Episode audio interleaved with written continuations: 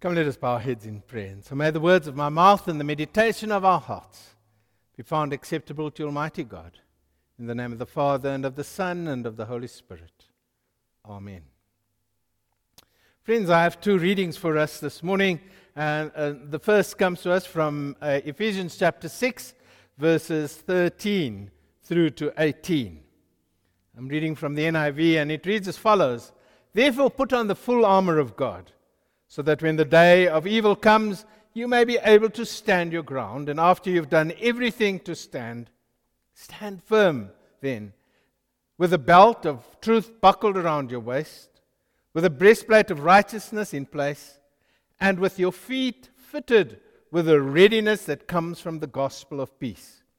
In addition to all this, take up the shield of faith, with which you can extinguish all the flaming arrows of the evil one.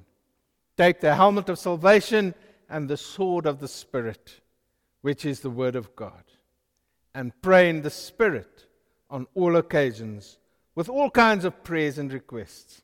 With this in mind, be alert and always keep on praying for all the Lord's people. Then our second reading is just one verse from Matthew chapter 5, one of the Beatitudes, where Jesus says, Blessed are the peacemakers for they will be called the sons of God. Until so far, may God bless the reading of His holy and precious word. The story is told of a four year old and a six year old who presented their mom with a house plant. They had used their own money to buy it, and she was thrilled. The older of them said, with a very sad face, there was a bouquet at the flower shop that we wanted to give you. It was really pretty, but it was too expensive. It had a ribbon on it that said, Rest in peace. And we thought it would be just perfect since you are always asking for a little peace so that you can rest. Friends, it doesn't take much for us to realize that we are living in a world of turmoil. Just switch on your TV and, and turn to the news, and you'll soon see that people all over the world are not at peace. And if you're still not convinced, I'll give you some synonyms for peace, and then you'll recognize why I say that we're in this situation when we hear the antonyms of peace. So the synonyms for peace are harmony and calm, quiet, serenity, tranquility, order, and stability. And there's so many other that, that would portray peace. The opposite of all that, or the antonyms for peace, is conflict, discord, disorder, strife, trouble, turmoil, unrest, fighting, and war. And just looking at, at, at that second list that I just read, that are the antonyms for peace, I'm sure that you'll relate and agree with me that there is no peace in the world, even sometimes in our own homes and, and just all around us in our workplaces. There's just no peace.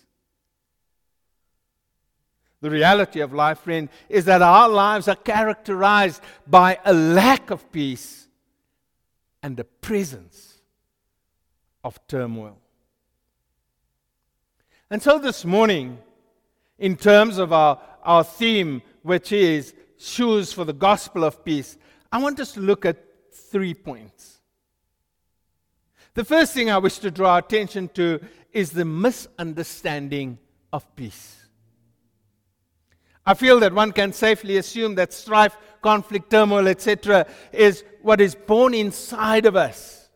But, but then it gets expressed outwardly by men and women alike.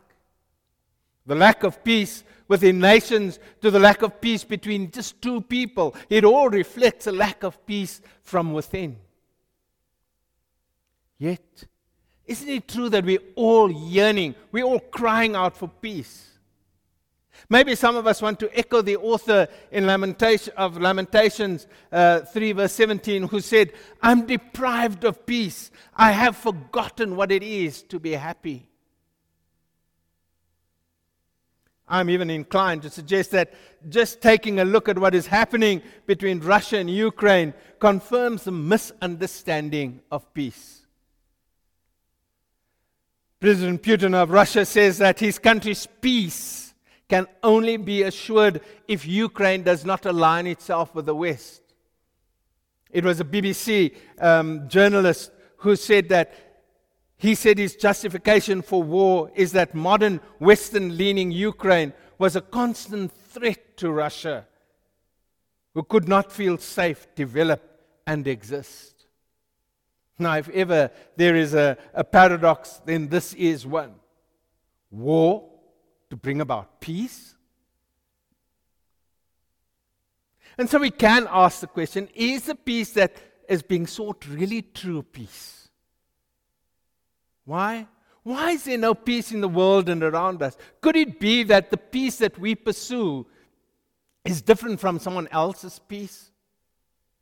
There are many people going around the world just trying to ensure peace in the world, yet we remain a world in turmoil. But it is interesting just to get Jesus' take on peace as well. Jesus gives us an interesting insight into what true peace is all about. You may remember in John chapter 14, verse 27, he, he, echoed these words. He said these words. He said, Peace I leave with you, my peace I give to you. Not as the world gives, do I give to you. And when I read that passage and, and try and analyze it, I, I, I get the distinct impression that he clearly differentiates between the kind of peace that he offers you and me to the peace that the world offers us. Maybe even that, that the peace we have is not true peace at all, is what Jesus is saying. Because we have so many false understandings and precepts of what peace is all about. In fact, in, in Ezekiel's time, there were false prophets assuring the people of peace in their land when obviously there wasn't. In Ezekiel 13, verse 10, we read God saying through Ezekiel that some have misled my people by saying peace when there is no peace. And so I believe that we need a clear understanding of peace if we want peace. If we do not understand the true definition of peace, we may be misled into believing there is peace when there is none. For the people of the world, the absence of conflict, turmoil, or strife could mean peace. But really, is that peace? Is that true peace? Can I suggest, friend, that as a Christ follower, we must be concerned with more than, the, than simply the lack of conflict? Peace is not merely an absence of conflict or strife or turmoil when the outward conflict dies down, then the inner conflict begins to come to the surface. The real need for humankind is more than the absence of physical conflict in the world that is around us. It is, it is for true inner peace, a peace with God that we ought to be striving for. You see, if I don't have peace with God, I cannot have peace with my neighbor. In fact, I won't even be able to share true peace with my neighbor, and that is a reality. I need to first have peace with God before I can have peace with those around me. The second point I wish to make is that we have a supplier of peace. We have a supplier of peace. In Isaiah 9, verse 6, we read of Jesus' birth. It said, For unto us a child is born, a son is given to us. He shoulders responsibility and is called Amazing Advisor, Mighty God, Everlasting Father, Prince of Peace. You see, God is the provider of peace. God is the source of true peace. True peace can only come to you and me from God. Isaiah also proclaimed, You will keep in perfect peace those whose minds are steadfast because they trust in you. And so, if we really want peace, we have to trust God first and foremost. Our trust places us in the position where the basis for peace is shifted from ourselves and our circumstances to the faithfulness of the God of the universe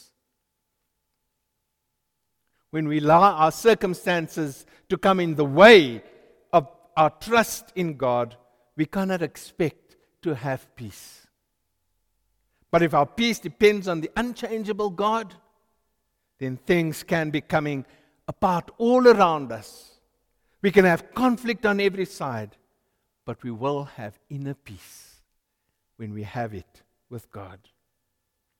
And remember, friend, this is not the worldly kind of peace defined as an absence of conflict, but an inner peace in the midst of conflict because we trust in God. It is a peace that comes from God, the provider of all peace. The Apostle Paul, in his letter to the church at Rome, wrote that this peace is peace with God through Christ. He wrote, Therefore, having been justified by faith, we have peace with God through our Lord Jesus Christ. And when we are at peace with God, it means we are no longer in conflict with God or at war with God. And so, what Paul was suggesting is that before we trusted God, we were at war with God. We withdrew, in a sense, from His peace, the peace that He wanted to offer you and me. And only when we truly surrender to Christ, the hostilities cease and we can experience this peace. And only then can we have peace also with others. But there's even more to this peace. We not only have peace from God and peace with God, but we also have the peace of God. In Philippians 4, Paul writes, Philippians 4, verse 7, he says, And the peace of God, which passes, surpasses all comprehension, shall guard your hearts and minds in Christ Jesus. In other words, it is a peace from God, peace with God, and the peace of God that we have when we are in proper relationship with the God who offers us peace. And this brings us to our third point. My third observation is that it is a peace that must be shared. Wasn't it Jesus who, who said, Blessed are the peacemakers? When he said he gave us the Beatitudes, rules of, to live by, he said, Blessed are the peacemakers, for they will be called the children of God. And so, if we trust Jesus completely, there will be a natural, I believe, outflowing or outpouring of peace that we've experienced in Him. The Apostle Paul lists peace as one of the fruits of the Spirit. In other words, it is a fruit of our relationship with Him by the Spirit of God. But those words, blessed are the peacemakers, doesn't always sound like a lot of fun. When I was younger, I didn't get into many fights, nor when I was older. But I did get in, I remember getting into one fight at high school. It was with uh, another chap who was busy bullying my brother. Not, not that that made it right for me to be fighting, but thank goodness that fight also ended very quickly because uh, we, we both didn't like fighting. But as four brothers growing up in a home, there were often fights. And often my dad would take out the leather strap to get us back into order.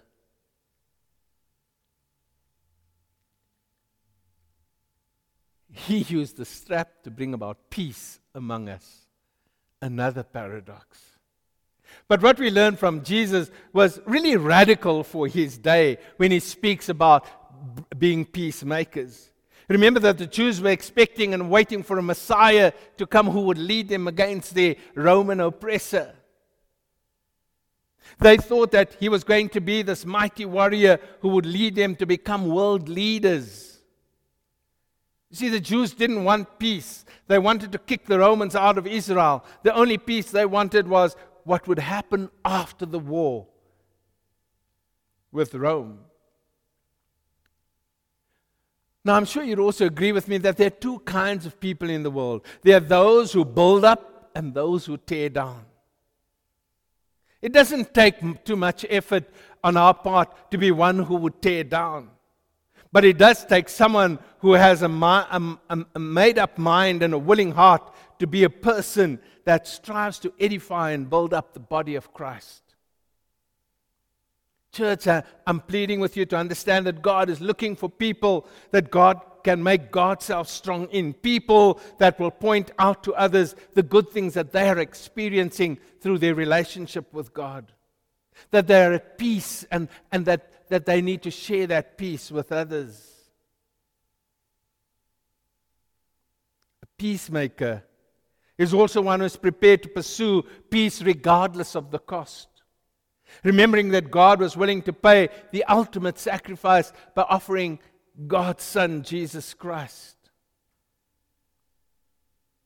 And the psalmist urges us in Psalm 34, verse 14 turn away from evil and do what is right, strive for peace and promote it. Isn't that what God is asking of you and me? Friend, to be a peacemaker. I believe that we must stand up in our society and not compromise our moral or ethical values. The reality is that if you don't have peace at home, how can you actually say that you'll bring about peace or be a peacemaker outside of it? So, how can you and I be a peacemaker? For one, I think that if we pray for others who have no peace, pray with them that we will be able to help them to understand what it is to have peace. The prophet Isaiah in Isaiah 52, verse 7 said, How delightful it is to see approaching over the mountains the feet of a messenger who announces peace. A messenger who brings good news, who announces deliverance, who says to Zion, Your God reigns. A true peacemaker helps others discover how they can have God's Holy Spirit in their life through Jesus Christ, who brings peace, the, the, the author of peace. And so maybe you came here this morning thinking that you would hear me talk about the need for peace in our world and the need for people to promote it. But I believe it's far deeper than that. I believe that we are called, you and I are called to be peacemakers for God, to help others find real peace, lasting peace. But it does start with me, and it starts with you. Peace where there can be storms going on around, yet in the midst of it, we can sense something beautiful. Paul urged me and you to put on our shoes with a readiness to announce the good news of peace. And so, in closing, my friends, my prayer is that as we go into the world, we will be peacemakers. That we will help realize that true peace can only be experienced through a living relationship with Christ. And that it is freely available to anyone through the Holy Spirit. It is a peace that will bring about our mental health, my mental health, your mental health but it's a peace that we have to share so that we all together will know the peace of God. I pray that we may be known as children of God because we were peacemakers. In the name of the Father, and of the Son, and of the Holy Spirit. Amen.